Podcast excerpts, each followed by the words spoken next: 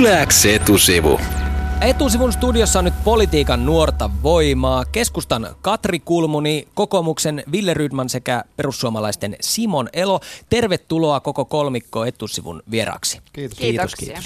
Jo ennen vaalien ratkeamista keskusta Juha Sipilä on puhunut siitä, että tämä maa tarvitsee vähemmän ministereitä ja nyt sitä on puhuttu mediassakin aika paljon. Aloitetaan siitä. Katri Kulmunista voidaan aloittaa. Mitä mieltä ministerien määrästä? Onko niitä liikaa? Mistä luovutaan? No kyllä on varmasti hyvä aina tarkastella, että onko kaikille todellakin olemassa järjelliset salkut ja riittävästi puuhaa, että minusta se on ihan, ihan järkevää kritiikkiä aina välillä tarkastaa. Että. Mistä luovutaan? No minä luulen, että se on enemmänkin niiden asiakokonaisuuksien yhdistämistä, että tuskin mistään tarvitsee luopua, mutta ministerille varmaan tulee kyllä täydempiä päiviä. Kokoomuksen Ville Rydman on musiikkimiehiä, orkesterimiehiä. Miten kulttuuriministeri salkku? No mihinkään yhteen yksittäiseen salkkuun ei mun nähdäkseni ole järkevää ottaa kantaa, mutta se on ihan selvää, että kun kahdeksan vuotta sitten nimettiin 20 ministeriä, niin 20 ministeriä Suomen kokoisessa maassa, niin kyllä se on oikeasti liiottelua. No ottakaa nyt johonkin kantaa. Montako ihan... ministeriä tarvitaan? No Juha Sipilä on eh, laittanut tavoitteeksi 12 ministeriä, mutta varmaan tulee, tulee ehkä vähän enemmän, mutta se on, se on hyvä, että, että kuitenkin niin kuin katsellaan aino, aidosti kriittisesti sitä, että kuinka monta ministeriä minkälaisissa yksiköissä järkevää Suomen kokoisessa maassa on päätöksiä tehdä. Simon Elo, ministeriöitä on siis Suomessa tällä hetkellä 12. Kuinka monta ministeriä tarvitaan?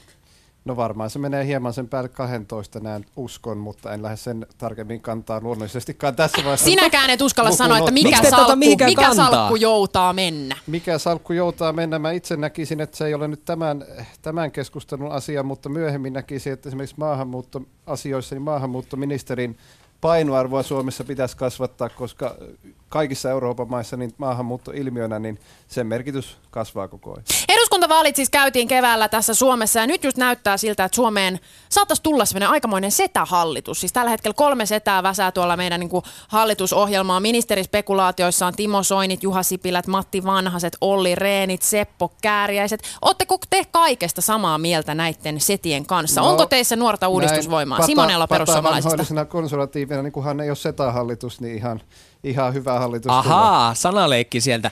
Mutta ootko samaa mieltä Simon Elo paljon, paljon niin kuin vanhempien, kokeneempien poliitikkojen kanssa vai haluatko tuoda no, jotain uutta? Pätevyys edellä pitää mennä mun mielestä, että mä en kannata niin kuin minkäänlaisia kiintiöitä, oli sitten yrityksestä tai hallituksesta kyse, mutta totta kai niin pitää naisiakin olla ilman muuta, siis eh, kyllä päteviä naisia löytyy ja, ja ministereiksi asti myös. Mutta ensimmäisen kysymyksen perusteella ainakin poliittinen jargon ja, ja puhuminen on jo opittu. Ville Rydman, aiotko olla samanlainen kuin kaikki nämä sedät siellä hallituksessa? No eihän nämä sedätkään ole keskenään samanlaisia. Mä en ole itse asiassa tähän päivään mennessä löytänyt maailmasta yhtäkään ihmistä, joka olisi kaikesta mun kanssa samaa mieltä ja ei nämä sedätkään ole keskenään samaa mieltä. Siksi toisekseen yhtäkään ministerin salkkua ei ole vielä edes jaettu. Mutta että sitten on mun nähdäkseni myöskin sille, että politiikan sisällön pitää ratkaista. Eli sillä, että minkä ikäinen henkilö on tai mitä hänellä on tai ei ole jalkojen välissä, niin sen ei pitäisi olla se ratkaiseva, vaan nimenomaisesti se, että millaista politiikkaa harjoitetaan. Keskustan Katri Kulmuni ei puhuta jalkojen välistä, vaan siitä, että miten sinä aiot uudistaa politiikan tekemistä? No tietenkin se, että me ollaan ylipäänsä nuorempia. Totta kai se näkyy siinä, että meidän kokemusmaailma lähtee ehkä vähän erilaisista aikakaudesta. Ja kyllä on varmasti paljon semmoisia toimintatapoja, että jos mietitään vaikka sosiaalista mediaa, niin meillä on ihan tosi luontaista toimia siellä, että se saattaa vanhemmilla tekijöillä olla vähän semmoista opettelua ja harjoittelua enemmän. Eli somea lisää politiikkaa. Kyllä siellä täytyy olla aktiivinen. Ehkä myös tavallaan se helposti lähestyttävyys. Minusta oli huvittavaa, että joku sanoi, että voiko, voiko sinutella että täytyykö teisitellä, ei todellakaan täydy, täydy teisitellä. Että ihan niin kuin tämmöisetkin asiat tulee mieleen. No puhutaan vähän rahasta. Hallitusneuvotteluissa puhutaan 10 miljardin euron sopeutuksia vuoteen 2030 mennessä. Ja tämän hallituksen aikana pyritään sopeuttamaan tuollaiset 4 miljardia jotain. Näistä luvuista on tietenkään varmaan kukaan ei osaa sanoa mitään, kuten ei mistään muustakaan, mutta oppositio sanoo, että korkea työttömyys ja kovat leikkaukset kurjistaa Suomea. Eikö tämä pelota teitä? Simon Elo perussuomalaiset. Oppositio on väärässä. Katsotaan Britannia viimeistä viittä vuotta David Cameronin johdolla. He joutuvat leikkaamaan, sopeuttamaan rankasti. Miten kävi? Äänestäjät kiittivät, äänestivät heidät uudestaan jatkokaudelle, koska huomasivat, että talous porskuttaa. Britanniassa on syntynyt viimeisen viiden vuoden aikana enemmän työpaikkoja kuin kaikissa EU-maissa muissa yhteensä. Mutta nyt ollaan Suomessa. Voidaanko oikeasti sanoa, että se, että me leikataan miljardeja, niin mukaan jotenkin parantaa meidän asemaa Ei ja meidän se riitä, oloja? mutta se on yksi, mikä täytyy tehdä. Simon Elo on tässä kyllä aivan oikeassa.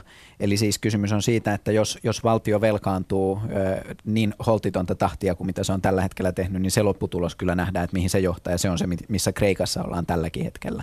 Ja me ollaan monien rakenteellisten uudistusten ja sen kanssa, että miten julkista taloutta tasapainotetaan, niin oikeastaan jo kymmenen vuotta myöhässä. Ja mä oon kyllä hirmu toiveikas sen suhteen, että meillä pitkästä aikaa olisi muodostumassa sellainen hallitus, joka uskaltaa ottaa tämän haasteen tosissaan. Ja mitä tulee sukupolvikysymyksiin, niin tämähän on mitä sukupolvisensitiivisin kysymys, koska me ollaan se sukupolvi, joka nämä velat joutuu maksamaan takaisin, jollei me jossakin vaiheessa aleta huolehtia siitä, että valtiontalous on tasapainossa. Uskallatko sinä siis olla tämän sukupolven äänitorvi, joka sanoo, että, että tavallaan nyt loppu ja leikkaat mieluummin sitten siitä hyvinvoinnista, tämän sukupolven hyvinvoinnista, kuin sitten siitä maksumiehenä olemisesta? No on myöskin sillä tavalla, että, että jos me eletään velaksi, niin se tarkoittaa sitä, että korkojen kanssa ne täytyy jossakin vaiheessa myöskin maksaa takaisin. Ja, ja mä näen, että parasta mahdollista hyvinvoinnin puolustamista ja hyvinvointivaltion turvaamista on se, että pidetään valtion talous tasapainoisena. Katri Kulmuni keskustasta.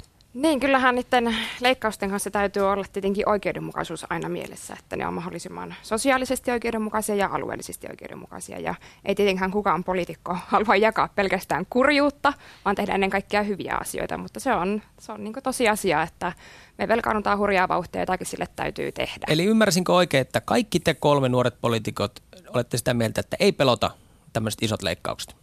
No kyllä ne huolettaa minua ainakin, että kyllä Okei, jossain, Katria huolettaa. jossain määrin koen, koen semmoista epävarmuutta, että Mua mitä sieltä on tulossa. Pelottaisi paljon enemmän, jos tämä hallitus ei olisi valmis tekemään näitä tarvittavia toimenpiteitä. Että jos meidän talouden kasvu on samalla tasolla EU-ssa kuin Italialla ja Kreikalla, niin kyllä jotain täytyy tehdä.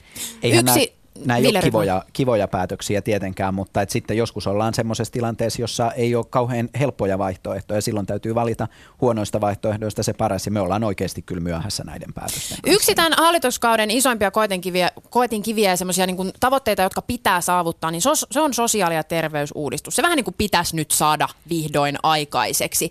Tällä, nyt, tällä hetkellä oppositio on kuitenkin jätetty ulkopuolelle tämän soten väsäämisestä. Toisin oli edellisen, edellisen tota, vaalikauden aikana. Silloin sitä väsättiin kaikki yhdessä. Siis ö, oppositiopuolueet, jotka silloin olivat perussuomalaiset ja Niin, mutta tällä hetkellä tämänhetkinen oppositio ei ole sote-pöydässä. Miltä se tuntuu, kun kerran tässä istuu juurikin näitä edellisiä oppositiolaisia, siis perussuomalaiset ja keskusta? Onko se nyt ok, kun te olette hallituksessa, niin ok jättää opposition äänenpainot kuulematta? Oikeastaanhan se jäi ennen vaaleja siihen, että perustuslakivaliokunta antoi kaksi vaihtoehtoa. Täytyy olla kuntayhtymä pohjalla vaalit tai täytyy olla maakunnassa vaalit. Ja näistä kahdesta vaihtoehdosta nyt on sitten hallitusneuvotteluissa väännetty ja keskiviikkona se sitten kerrotaan, että kumpaan suuntaan mennään. Että varmasti ihan jatkovalmistelussa oppositio on sitten mukana. Simonella onko ihan ok, että nyt vaan tämän kolmen porukan tai kolmen puolueen porukalla sitä sotea väsätään ja hoidetaan? No kyllä tässä sotemme veteraaneja alkaa olla aika monta, että ei mulla tähän Katrin äh, sanomaan ole mitään lisättävää, että kyllä tämä asia nyt tässä etenee vihdoin ja viimein. No milloin se sote pitää olla? Mikä on takaraja sotelle? Ville Rydman kokoomuksesta. No takaraja määrittää varmaan hallituksen muodosta, mutta tästä täytyy tietysti muistaa tämä historia, että ensinnäkin ylipäätäänkin valtakunnassa päätöksiä tekee hallitus. Jos on erityisen hankala kysymys, niin voidaan ottaa parlamentaarinen valmistelu. Ja viime vaalikaudella kokeiltiin vähän molempia, mutta, mutta siitä huolimatta jäätiin jumiin. Mä uskoisin, että nyt ollaan tehty jo aika paljon selvitystyötä ja, ja toivottavasti tällä kokoonpanolla pystytään tekemään vähitellen jo päätöksiä. Mutta siis sanotaan, puhutaanko nyt, että vuoden aikana, kahden vuoden aikana, kuukausien päästä? Kyllä nyt jotain.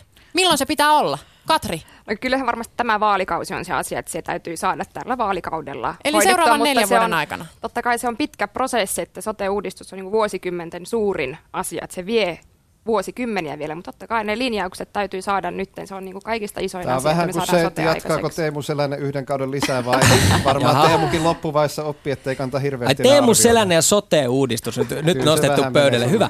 Tota, Tämä liittyy myös siihen, että pitääkö koko Suomi pitää asuttuna, siis että kaikille on samanlaiset palvelut. Siihen tämä sote, sote liittyy siis, että että sosiaali- ja terveyspalvelut kaikille samat. Vaikeuksia, kun, kun tota Suomi on iso maa, asutaan harvassa, on pieniä paikkakuntia ja muuta. Pitääkö koko Suomi pitää asuttuna? Miten tota, Ville Rydman kokoomukset aloittaa? No, mä määrittelisin tämän näin, että et, et Suomessa kellä hyvänsä pitää olla oikeus niin kun oman maksukykynsä rajoissa niin valita se paikkakunta, millä, millä hän asustelee. Mutta sitten vastaavasti on myöskin niin, että et jos, jos asuu haja-asutusalueella, niin täytyy ymmärtää, että ei siellä voi silloin olla samanlaista palvelutasoa kuin, kuin mitä sitten asutuskeskuksen ytimessä. Että tämäkin on selvää, mutta että toki tietysti tässä on hyvä löytää semmoinen järkevä balanssi. Miltä tämä kuulostaa pohjoisesta tulevan Katri Kulmonin korviin? No kyllähän se on mulle ollut oikeastaan poliittisen toiminnan semmoinen ehdoton ohjenuora, että me ollaan perustuslain edessä kaikki tasavertaisia ja samanarvoisia. Ja kun puhutaan peruspalveluista, niin kyllä ihmisillä täytyy olla mahdollisuus hoitoon ja koulutukseen, missä tahansa he sitten Oman maksukykynsä niin kuin rajoissa, kuten Ville Rydman totesi, vai ihan niin kuin yhteiskunnan tukemana? No, meillä on hyvin vahva hyvinvointiyhteiskunta ja kyllä minusta on, on tärkeää, että julkinen sektori on siinä, siinä vahva ja terveyspalvelut ja koulutus saadaan kaikille ihmisille. Simonelo. Simonelo. Näin espoolaisena Pohjois-Espoossa asuvana, niin kyllä Pohjois-Espoossakin pitää voida asua. Kyllähän se on aivan selvä, mutta... No pitääkö vaikkapa Kuhmossa? Niin, no siinä on Villen kanssa samaa mieltä, että totta kai viime kädessä aina omasta valinnasta kyse, mutta, mutta se mahdollisuus pitää olla olemassa, mutta tavallaan kysymyksen asettelu, että, että täytyy pitää koko maa asuttuna siinä mielessä hassu, että täytyy tarkoittaa vähän niin kuin joku pakottaisi tai määräisi, että nyt pidetään koko maa asuttuna. Ei se niin tietenkään mene, siis kaupungistumisesta Suomessa on tapahtunut niin kuin kaikissa muissakin maissa ja sitä kehitystä on nähdäkseni hyvin vaikea estää. Eli täytyykö näitä edellytyksiä siellä maaseudulla asumiseen kuitenkin tukea vai ei? Täytyy ilman muuta tietyt peruspalvelut olla kunnossa, kyllä. Perussuomalaiset ovat jo ennen vaaleja ehdottaneet sitä, että, että kehitysavusta, sitä systeemiä, millä kehitysapua tässä maassa muualle annetaan, niin sitä voisi rukata ja vähentää aika radikaalistikin. Ja myös nyt näissä hallitusneuvotteluissa kehitysapu joutuu jonkinmoiseen leikkuriin. Miltä tämä kuulostaa keskustan ja kokoomuksen edustajien korviin, tämä perussuomalaisten ehdotus siitä, että kehitysapu melkein kokonaan siis romutettaisiin. Katri Kulmoni keskustasta. No minä sitä vapaaehtoisuudesta ole ollut kovin innostunut, mitä perussuomalaiset on esittänyt, mutta totta kai kun säästöjä tehdään, niin kyllähän kehitys, kehitysyhteistyömäärärahatkin sillä leikkauslistalla silloin on. Mutta toki se edelleenkin suuri tavoite on se, että jonakin päivänä Suomikin saisi 0,7 prosenttia PKTstään kehitysyhteistyöhön menemään. Eli sitä kohti, pitää, sitä kohti pitää kuitenkin mennä? Kyllä se on semmoinen suuri tavoite, mutta Ville Rydman mun, mun nähdäkseni oikeastaan on hassunkurista, jos asetetaan tavoitteeksi joku tietty prosenttiluku tai tietty euromäärä. Se ei kerro nimittäin vielä itse asiassa kehitysavun vaikuttavuudesta juuri mitään. Kaikista parasta kehitysapua on oikeasti vapaa markkinatalous ja se, että kehitysmaat saa omia tuotteitaan markkinoille ja että, että markkinat toimii. Se on, se on kestävä tapa luoda, luoda globaalia hyvinvointia. Tapahtuuko se itsestään vai pitääkö sitä sitten jotenkin tukea? No kyllä sitäkin on hyvä sikäli tukea, että, että se mitä länsimaat voi tietysti auttaa on tukea kehittyvien maiden valtiorakenteita, oikeusjärjestelmiä ja sellaisia struktuureja, jotka mahdollistaa sen toimivan markkinatalouden. Mutta jos vielä tästä niin kuin tämänhetkisestä tilanteesta, niin jos ajatellaan, että valtion budjetti on vuosittain vähän päälle 50 miljardia, niin se, että meillä kuitenkin yli miljardi siitä menee kehitysapuun, niin se on aika paljon tilanteessa, jossa valtio velkaantuu näin paljon. Ja on mun nähdäkseni itsestään selvää, että tämä hallitus joutuu myöskin kehitysavusta leikkaamaan. Studiossa siis keskustan Katri Kulmuni, kokoomuksen Ville Rydman sekä perussuomalaisten Simon Elo. Ja me pidetään täällä tämmöisiä pieniä etusivun hallitusneuvotteluja. Pohditaan, että mihin tämä maa menee. Mini-hallitusneuvottelut. Ne oikeat hallitusneuvottelut on kuulemma käytännössä saatu päätökseen ja huomenna koko kansakin saa tietää, että mitä siellä oikein on päätetty. Ja te kaikki olette jossain määrin ollut vissiin hallitusneuvotteluissa mukana vähän niin kuin tämmöisinä taustavelhoina, kuten kokoomuksen Ville Rydman äsken sanoi. Mitä no, sellaista, tai siis te varmaan tiedätte jotain, mitä me ei tiedetä. Tiedättekö? No se on var- varmasti totta, että tiedetään, mutta, mutta ne on sellaisia asioita, mitä tässä ei tietysti voi sanoa. No Ettekö, me... jos vähän jotain paljastaisitte? Ei me, mitään. Me kidutetaan se tieto teistä syvä, ulos. Syvä hiljaisuus. Siis eh, puhutaan vähän koulutuksesta. Julkisuuteen on jo kerrottu tulevan hallituksen linjauksista. Esimerkiksi se, että Euroopan unionin ulkopuolelta tulevilta opiskelijoilta halutaan periä lukukausimaksuja. Oliko tämä oikea linjaus? Perussuomalaisten Simon Elo. No se on kiva, että te kerrotte kaikki nämä perussuomalaisten tavoitteet, jotka on mennyt läpi, eli sitä kehitysyhteistyön määrärahojen leikkaus ja sitten tämä Oliko se tämä oikea kysymys. linjaus? Kyllä Ilmeisesti se on, oli. Kyllä se on aivan oikea linjaus. Ville Rydman kokoomuksesta. Kyllä se on oikea linjaus. Siis totta kai on niin, että meidän on hyvä saada Suomeen koulutettua fiksua väkeä, mutta että vastaavasti meidän ei pidä olla myöskään hyväuskoisia sille, että täältä käydään hakemassa koulutus ja lähdetään pois. Mutta tästä täytyy muistaa, että tähän on tulossa myöskin verovähennysoikeus. Eli sen lukukausimaksun pystyy vähentämään verotuksessa, jos jää Suomeen töihin. Eli kyllä se on ihan oikea linjaus. Mutta eikö tämä vaan tee Suomesta entistä vetovoimattomamman maan? Siis kuka haluaa tänne tulla enää opiskelemaan, jos ennen se valttikortti on juuri ollut se, että tänne tullaan opiskelemaan, koska opiskelu on ilmaista? Keskustan Katri Kulmuni. Keskustan sisälläkin ollut tästä kahdenlaista linjaa ja opiskelijajärjestö etenkin on tuonut tätä huolta esille, että muissa Pohjoismaissa on jonkin verran kyllä vähentynyt sitten ulkomaisten opiskelijoiden määrät, mutta se on jo pitkään ollut kyllä puolueen ohjelmissa ja kyllähän se on nimenomaan nyt Mikä sinun sinne kantasi siihen on? sillä lailla, että se mahdollistetaan, jos halutaan. No, minä olen itse kyllä ollut siihen vähän, vähän skeptinen, mutta tämmöistä tämä politiikka on, että ei aina saa kaikkea, mitä itse haluaa. Mutta on tietystikin niin, että voi olla, että se karsii jonkin verran, mutta se karsii kyllä sieltä päästä, mistä pitääkin karsia, koska ei meidän pidä kuitenkaan Mikä tarjota... on se pää, mistä pitää karsia?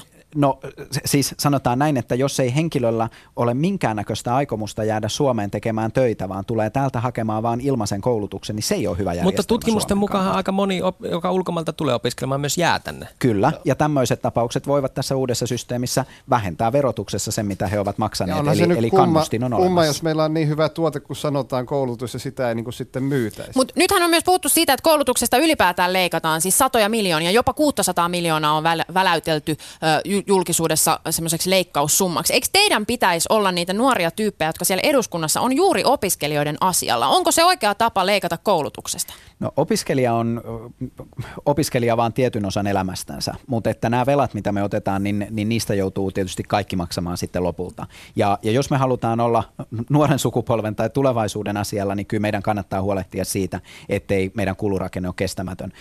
Ei ole varmastikaan mitään sellaista yksittäistä menomomenttia, joka ei olisi pöydällä keskusteluissa, kun ollaan niin vaikeassa tilanteessa kuin ollaan. Ja tietysti täytyy muistaa, että isoimmat menoerät tietysti on sitten sosiaali- ja koulutusmenot. Niin kyllähän se varmasti on niin, että kun meidän suurimmat hallinnon alat on nimenomaan sosiaali- ja terveyspuolella ja koulutuspuolella, niin valitettavasti sieltä niitä suurimpia menovirtoja sitten myös varmasti on katottu. No Katri Kulmuni, sä oot itse opiskellut Pietarin eurooppalaisessa yliopistossa. Varmaan sitä kautta löytyy myös näkemystä tähän opiskeluasiaan, että mitä pitääkö se maksaa, ei, mutta puhut myös Venäjää. Tunnet varmaan maata jonkin verran. Millaista Venäjän politiikkaa Suomessa pitäisi tehdä? No Venäjä on tietenkin mielenkiintoinen naapuri ja kyllä se on meidän kohtalo elää niin hyvin kuin huonoinakin aikoina sen vieressä. Totta kai se maailmanpoliittinen tilanne on todella kiristynyt. Meidän pitäisi kaikin keinoin koittaa sitä liennyttää ja saada kauppasuhteet palaamaan mahdollisimman normaaleiksi. Ja tietenkin tukea ennen kaikkea tällä kansalaisjärjestötasolla sitä, että kansalaisyhteiskunta Venäjällä kehittyy. Se on ainoa tie demokratiaan siellä. EU-jäsenenä tietysti Suomen täytyy noudattaa EU-yhteistä ulkopolitiikkaa Venäjän suhteen, mutta totta kai niin kuin presidentti on aivan oikein toiminut ja, ja esimerkiksi Timo Soini ulkoisen valiokunnan puheenjohtajana, niin pitää pitää myös kahdenväliset suhteet kunnossa. Ville Rydman, sä oot parikymppisestä asti työskennellyt eduskunnassa ja oot ollut nuoresta pitäen politiikassa mukana. Oot sä koskaan tehnyt niin sanottuja oikeita töitä? On, että se, siis vaikka mä oon tullut parikymppisenä kyllä eduskuntaan töihin, mutta kyllä mulla on siinä välissä mä oon ollut yksityisellä sektorilla. Mitä sä oot tehnyt? Mä oon ollut esimerkiksi konsulttina yksityisessä yrityksessä ja sitten yksityisessä ajatuspaja Liberassa. Miten tämmöinen pitkä, tavallaan, jos nyt saa rumasti sanoa, poliittisen broilerin ura vaikuttaa siihen, miten sä näet maailman tai toimit politiikassa? Uskotko, että sillä on No, vaikutusta? Mä oon oikeastaan, mä koen, että mä en ole ihan puhdas broileri sikäli, että mä oon ihan oikeastikin tehnyt niitä oikeita töitä. Ja sen lisäksi mä oon ehkä niin kuin poliittisissa tehtävissänikin ollut kuitenkin aika pitkälti jonkinlainen itsenäinen ajattelija. Et, et tässä on niin kuin kaksi puolta. Et ensinnäkin on hyvä, että ihmisellä on perspektiiviä myöskin muuhun kuin politiikkaan. Siitä on ilman muuta hyötyä. Mutta et sitten toinen puoli on se, että politiikkakin vaatii oman ammattitaitonsa. Ja että sekään ei synny kylmiltään, vaan kyllä sitäkin taitoa edesauttaa se, että jos sitä on päässyt vähän harjoittelemaankin. No perussuomalaisten Simon Elo, tuossa lähetyksen alkupuolellakin kehuit, kehuit konservatiivisuuden lasia. Oot, tu, ol, tota, oot kehunut kotisivullakin, että oot tutkitusti Espoon konservatiivisin kunnallispoliitikko. Onko tämä niinku ylpeilyn aihe sun mielestä tämä En konservatiivisuus? pelkästään kunnallispoliitikko, vaan Hesarin mukaan myös kansanedustaja. Eli No niin. täytyy jotain miehessä olla pahasti pielessä tai hyvää, jos menee Timo Soininkin edelle konservatiivisuudessa. Mä luulen, että se on laskettu esimerkiksi talouspolitiikkaa, jossa ehkä olen niin yleisesti katsoen konservatiivisempi eli enemmän oikealla kuin, kuin Timo on, mutta kyllä mä sillä ylpeiden siinä mielessä, että se on mun poliittinen linja, se liittyy talouteen, se liittyy arvoihin ja kyllä sillä ainakin vihreistä, espoolaista kansanedustajista ja vasemmistoliittolaista ihan mukavasti erottu. Nopea kierros. Studiossa siis Katri Kulmoni keskustasta, Ville Rydman kokoomuksesta ja Simon Elo perussuomalaisista. Mikä on yksi sellainen asia, jonka oikeasti haluaisitte seuraavan neljän vuoden aikana saada muutettua tai saada eteenpäin? Te olette siis tuoreita kansanedustajia. Katri Kulmoni Ja vai lyhyesti. No mulla tulee mieleen esimerkiksi semmoinen asia, että meillä ei edelleenkään ole raideyhteyttä Länsi-Eurooppaan. Raideyhteys Länsi-Eurooppaan. Ville Rydman Taloustasapaino. Taloustasapaino ja Simonelo perussuomalaisista. Pakkoruotsi pois. Pakkoruotsi pois. Näillä tavoitteilla lähdetään siis etusivun minihallitusneuvotteluista eteenpäin. Kiitos nuoret politiikan, äh, poliittisten puolueiden edustajat, siis keskustan Katri Kulmuni, kokoomuksen Ville Rydman ja perussuomalaisten Simon Elo. Yläks etusivu.